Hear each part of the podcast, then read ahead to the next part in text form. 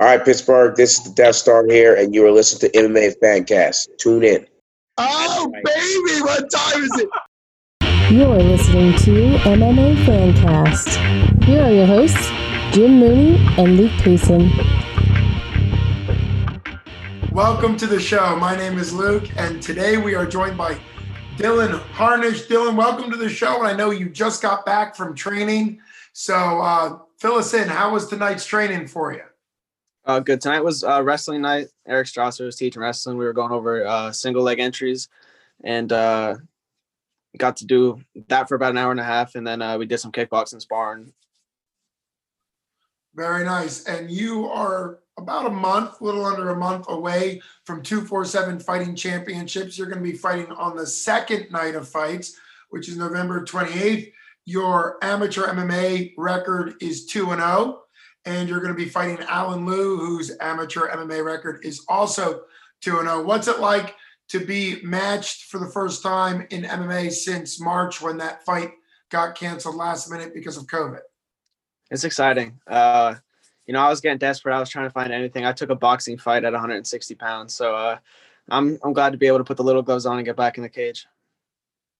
Well, we will get to that boxing fight that you had September 19th here in a second because it's a it's a good development for you, and obviously it shows how eager you are to fight. But um, your first trip out to the Pittsburgh area was, I guess, not ended the way you wanted it to. Kind of, kind of relive those sad moments a little bit for us. I I got to see at the weigh-in, and everything was good. The whole event was going to be incredible. Um, and then the morning of the fight got canceled by the state. So, talk to me kind of about how that was for you on March the 14th you know, we're sitting there uh, in the weigh-ins, and you can look through the little window in the hockey rink, and you see the cage getting set up and the chairs being put out. So you're just sitting there thinking, like, oh, I can't wait for tomorrow. Once you weigh in, this is over with. You get to fight, and then uh, around 11 o'clock on Saturday morning, you get a text telling you, hey, no fans. So you gotta call my family and friends that were coming in six hours. Uh, already, some of them already in the car, about to leave the house, and tell them that they can't can't come. So uh, you know, now uh, when you look back at it, you're you you would kill the fight in front of nobody. Yeah. But at the time, you're like, oh man, like you know, I really wish people would be here. I wish people could see what I like my performance. But uh, when you look back at it, you you, you take any fight now. But uh, then a couple hours pass by, and then they cancel the fights completely. And uh, I remember after uh after they canceled the fights, me, Eric, and uh, his wife Lauren and Mike, we were driving around. You know, we stopped to get something to eat, and at this time, you didn't know what was going on you just you know it was it was a lot scarier then than it is now yeah and we were driving around and we seen uh, like state police cars and like armored vehicles with like uh, the tractors or like the trailers with horses and stuff. And I'm like, man, we're gonna get stuck in Pittsburgh. I'm like, the whole world is really shutting down. We're we're gonna be stuck here for days, months, who knows? And uh, eventually, you know, we we made it home, and a couple months went by, and finally, you could get back in the gym, and here we are now. Yeah, it'll be a fun story to tell your kids. You know, 25, 30 years from now. But for now, it's kind of a weird part to live through. Um, but for training, you mentioned getting back into training. Uh, what's your current home gym? Um, and kind of what's it been like during Corona to still train?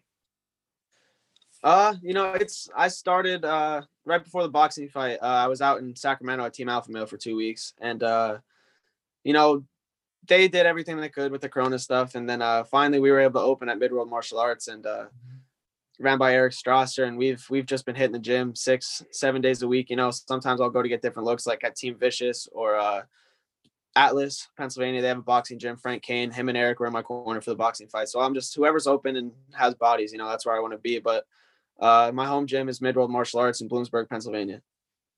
Yeah, that's great that you're still connected to a home gym for you. A lot of guys are talking about the benefits of training at a gym that knows you for a long time, that you can really develop a relationship. Obviously, you went to the other side um, of the country to get kind of the different experience going to a big gym that's world famous, Team Alpha Male. And I know from photos that you got to meet both Uriah Faber and Cody Garbrandt, I'm sure a bunch of others. So, kind of walk us through first off, how did you get that opportunity? How did that even work out to be able to fly? That was at the peak of Corona. So, kind of walk us through just getting yourself out there and then and then we'll go from there uh, they have a program called train with tam uh, so you know you go on the website uh, there's a guy named Dave. He runs it. Um, he started it with Uriah decades ago. People like Henry Cejudo and stuff did the same program. And uh, you know, I got in touch with Dave and uh, I set up dates that I was supposed to be there. And that that was the first time I ever flew. So I was a little nervous just jumping on a plane and uh, flying out to Sacramento by myself. And I'm like, oh man. But once I finally got there, it's you know, you settle in. I got there at like 10 o'clock uh, West Coast time. I ran to the grocery store real quick. They have a little house on the side of Dave's house, uh, three beds and a bathroom and a shower. Um, it was kind of shell shock at first. You get there, you know, the first day it's like, oh my God, here's Uriah, here's Cody, here's Andre Fili. And then after the first day, you meet them, you're like, man, they're here doing the same thing I'm doing. Uh, so as days went by, you know, you get more comfortable, become accustomed to people. I made a couple friends out there that I stay in contact with now. Um, but it's, you know, I was there for two weeks, twice a days, five days of the week, only two days. Uh, it was only one day, but uh, you know, it's just going out there and seeing all these high level athletes and me being able to hold my own and not get completely demolished by high level pros. You know, it's it's I, I I knew I was good at this or I wouldn't be doing it. But when I see like the levels and uh, the different levels around me, and then you go out there and you see all the high level pros, and you know they're not they're not tapping me out, they're not giving me concussions and knocking my head around. I'm holding my own, so that was a real confidence booster coming back home. Yeah, I can imagine that's a huge confidence booster. What was your favorite um, experience in the gym as far as like a drill, a technique, um, um, a sparring, a wrestling, a jujitsu? What was the thing that stands out on the mats the most? Um, well, on Wednesdays, on wrestling days, this, I mean, it's not really a drill, it's a fun thing, but uh, Uriah runs a dodgeball. He plays dodgeball. Uh, mm-hmm. so we were out there before wrestling days, and I'm looking around, and I played baseball as a kid and stuff. And I'm looking around at all these high level UFC fighters. I'm like, man, none of these people can throw a ball and uh, I'm out I'm out there whipping balls all around, and they're like, I want this kid on my team, you know, and that's how we became friends with most of the people. And then, uh, but outside of that, they do a lot of, you know, it's a lot of MMA drills, um, like striking to set up takedowns. It's a wrestle heavy gym. Um, I got into MMA. Like Uriah was my favorite fighter um, when I started watching, so it's you know that's why I wanted to go out there. And plus, it's a bunch of little people, like 35ers and 45ers and stuff. So uh, getting my size, just different body shapes and different skill sets. Uh, but they were a lot of high paced, you know, pedal to the floor the whole time. And uh, there was a people, Cody was doing, uh, he was riding the stationary bike and uh, he wasn't practicing that day. And we were out practicing, we were doing strikes to set up a takedown. And uh, he was just sitting there watching and he, uh, he came out and he got, took his shoes off, came on the mat and he's like, look, you guys, you guys aren't keeping pace. Like, people would strike to a takedown and then they would turn around and lollygag and you know, wait for the next person to set up. He's like, treat this like a fight. Um, he he just wanted the same pace, like no no breaks. You know, keep the same pressure, keep the same intensity as you would in a fight. In a fight, if you don't get a takedown, you're not going to turn around and walk away and wait for that person to make their move. So it's just real cool seeing you know a UFC champion come out there and give his two cents in the situation to a group of people that he's higher than. Um, in the rankings and stuff like that. He doesn't need to give his two cents, but he just wants to see everybody succeed. So it was real nice. Uh, everybody gives their opinion. They're very welcoming to everybody. So it was just nice to see that kind of stuff. How much of a brotherhood it is there. Everyone there knows each other, so that's real nice.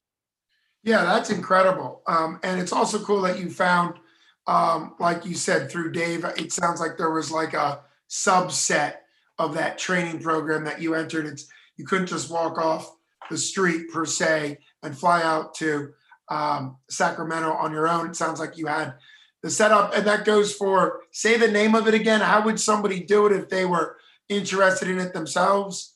It's called Train with Tam. Um, TAM is Team Alpha Male. They have an Instagram. You could, it's on their website. They have like housing and stuff there. And yeah, that's what's the crazy thing. I got there, and I guess Uriah and Dave don't communicate with anybody at the gym. That's the first thing they said at the gym. I get there, I'm like, hey, I'm doing the Train with Tam program. This is my first day and they're like, "Oh, let me talk to to uh, Uriah," and they're like, "Uriah didn't tell us that." And I sat there for 20 minutes waiting for Uriah to pick up the phone to say, "Hey, Dylan's good to go in," and uh, he's like, "You have no idea how many people come in here every day say, "Hey, I know Uriah back from high school. He told me to come train." And uh, so they take it they take it pretty serious, but you just got to fill out a form, and you know, there's contact numbers there you got to talk to, and sure. I, I, I recommend it to everybody. Everyone that's fighting at 35, 45, I, it was a blast. I can't wait to go back. Yeah, well, and that's a great thing to recognize. I think teams have to, large teams have to figure out a way to still be accessible to fighters because you grow from fighters, but also keep people safe and not just take uh, people that might not really know what they're doing or, yeah. Hurt people. And also that goes out to people if you if you want to train at a gym that's maybe not Team Alpha Male, contact them. I mean, the worst thing that they can say is no. If you're listening to this and you have a favorite big uh, team or a favorite big camp that you're interested in, contact them through social media. I think people are way more accessible than they used to be, and Yeah, for sure. all the time. So that's great advice there. What what fun or I don't know if you even did a social thing, but what what's something you did on your off time or for fun? I mean, you're out there during a pandemic. California was really hit and they have really strict rules. So did you hang out with the other guys or kind of what what happened there? Well, a week into it, I had a roommate, um, Cody Zapone. He's from New York, and uh, he was out at or up at TriStar for like three months. Um, and then he came to he went back home for a little bit, and then came back to came out to Sacramento. Um, but outside of that, I there you know nothing was really open. I went out to eat uh, one or two times, but other than that, I, I I had fun grocery shopping. Like you know, I went to the gym and got I got steaks and chicken and stuff afterwards, and I I sat in there and I cooked and I was at the gym twice a day. And the days that it was just that I only had to go once, I'd go outside and run. The first time I went for a run, it was 107 degrees and it was when California was on fire still. So breathing was it was terrible. I woke up the one day and there's ashes all over the car. And I had no idea what it was. I, I'd never experienced, you know, a city being on fire before. And uh, I'm looking at it, I'm like, did it snow in California? I'm like, what is this stuff? And then I go into the gym and Uriah has an Instagram story. He's like, look at all this ash. I'm like, okay, that makes sense. Like that was before I even knew it was on fire.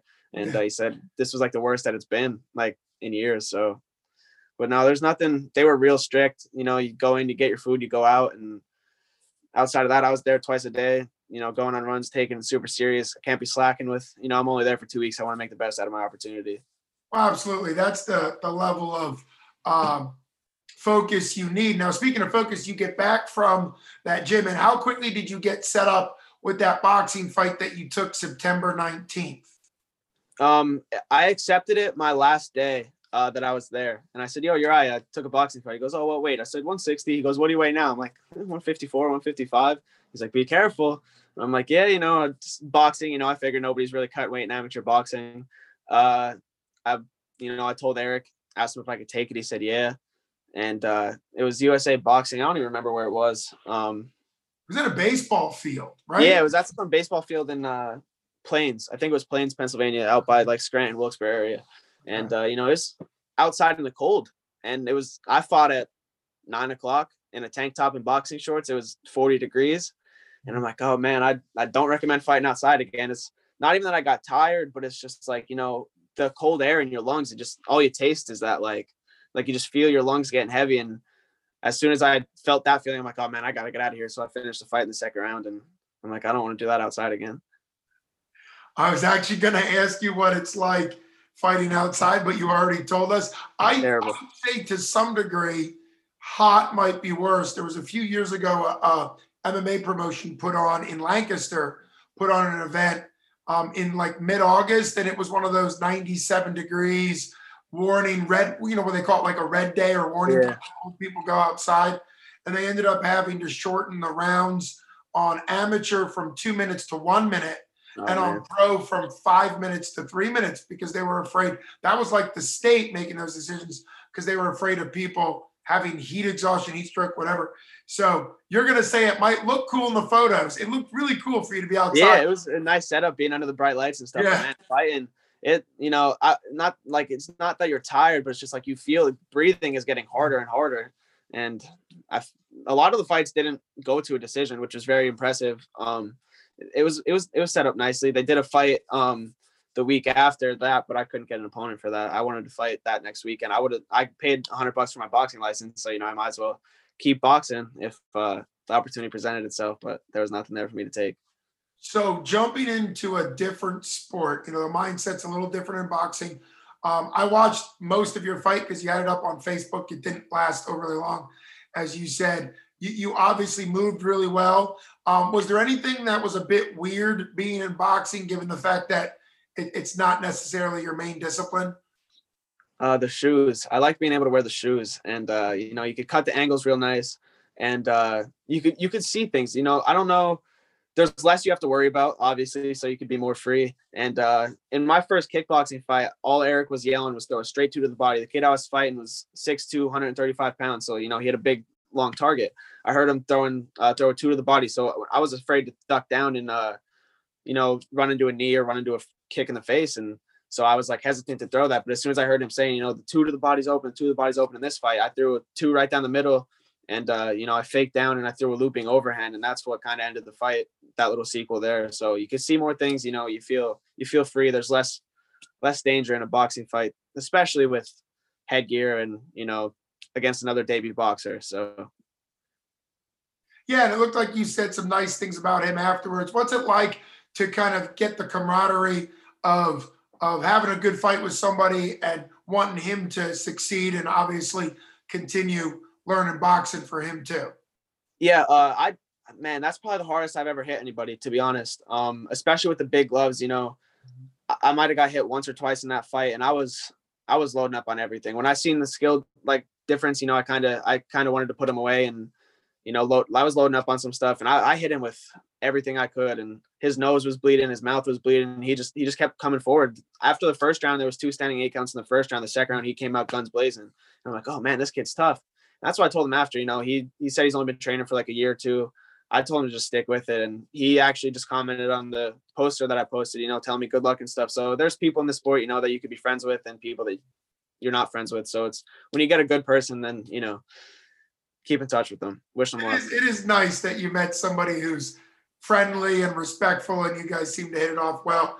Um, when we look towards your opponent, I don't know if there's any interaction you've had.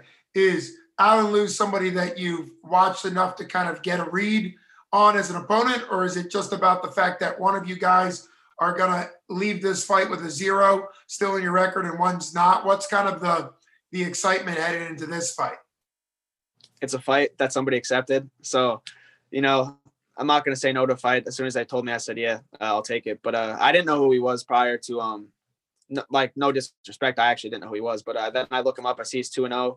Uh, I think he's ranked like eighth in Pennsylvania at 145, and he's training out of a good gym, training out of what's Stout Fitness. So you know that's exciting. I, I I watched his fights. I looked at Eric. And he said that's a good fight for you. Just a wrestler with a loop and overhand. And I think everyone that's gonna fight me is gonna want to you know, take me down and try to hold me down. And it's going to be the same game plan as always, you know, stand up, knock him out. If he gets me down, uh, he leaves his head open for a guillotine. So I could see that being a finish. But, you know, I go in there trying to get a finish. So uh, I'm looking for big things after this fight. You know, I have a title fight, uh, hopefully with another promotion sometime after this. So, um, you know, I just want to get in there and, you know, put him away and we'll see what the offers are after that fight.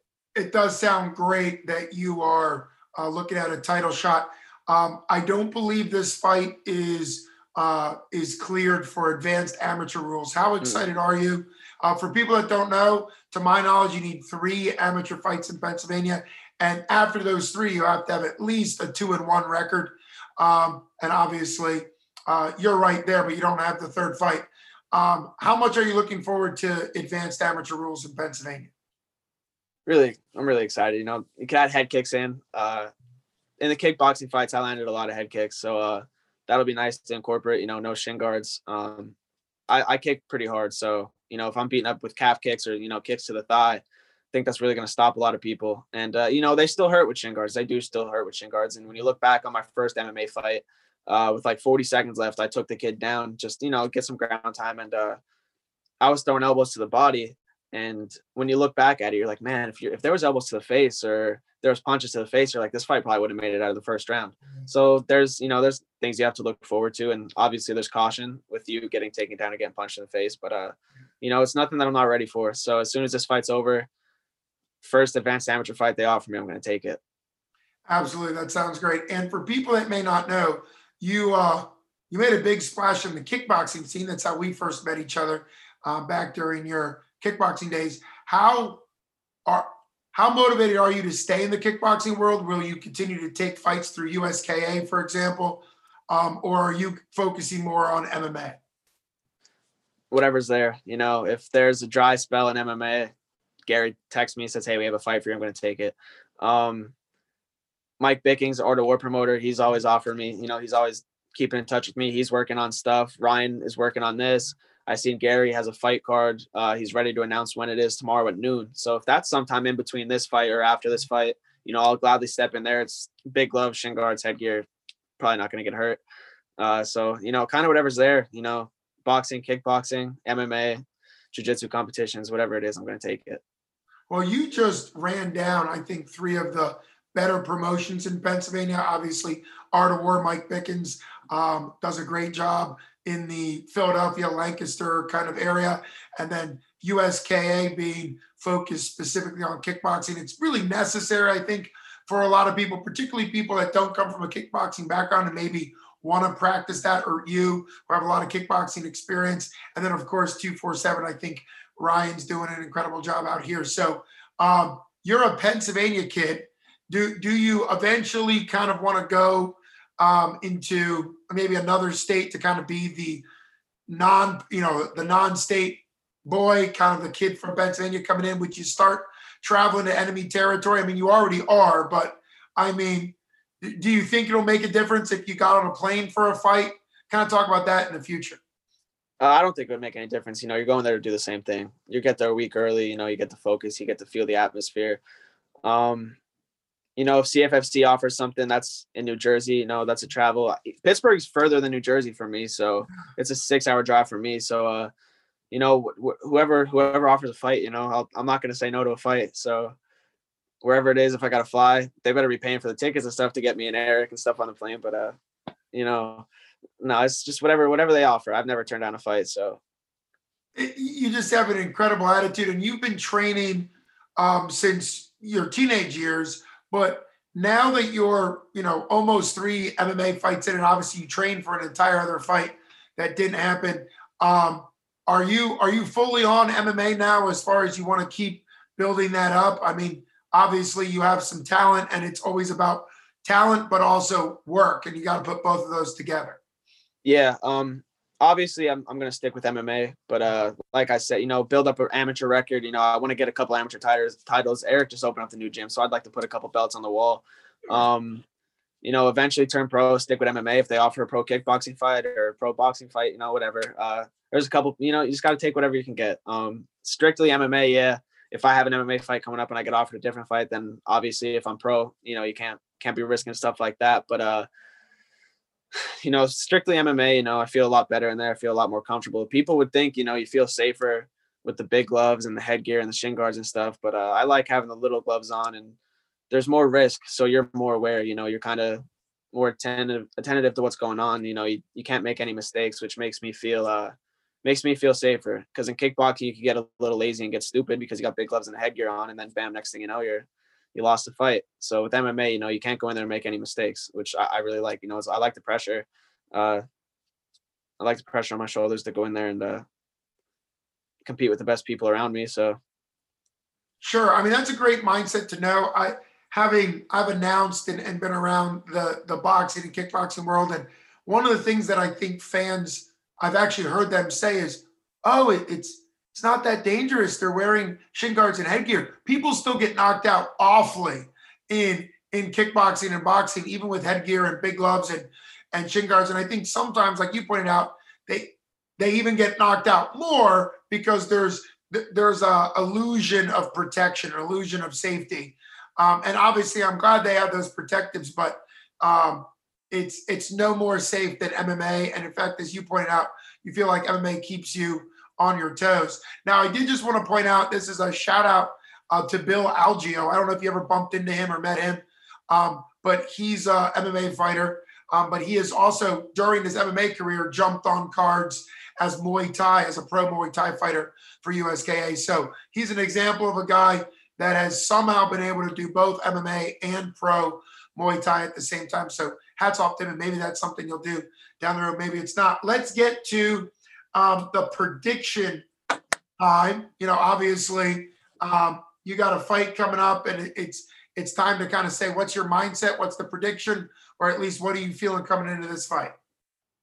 I feel, uh, you know, the most ready I have coming into a fight. You know, at the beginning of all this, you're kind of just sitting there waiting and waiting, not knowing when it's going to end. But now you know people are putting on shows, and uh, I was able to compete once in front of a limited crowd. So uh, obviously, the more people, the better. I think Ryan messaged me and said six thousand people fit in this venue, and you know I, would love for six thousand people to be there. I would because that's six thousand people that are going to remember me. Um, so I, I really like to go out there and put on a show. I think he said 700 is a max capacity, but uh, you know, I want to go out there and get a finish, probably second round. My last two fights are second round TKOs, so uh, you know, I'll try to keep that streak going. Uh, so that, that'll be my. I'll put him away in the second round, whether it's a, a choke or a, a knockout. I think, uh, you know, we we were playing a game today at the gym. We're up against the wall. You have to fight off the wall, and uh, you know, I was defending takedowns from six, seven, eight fresh people.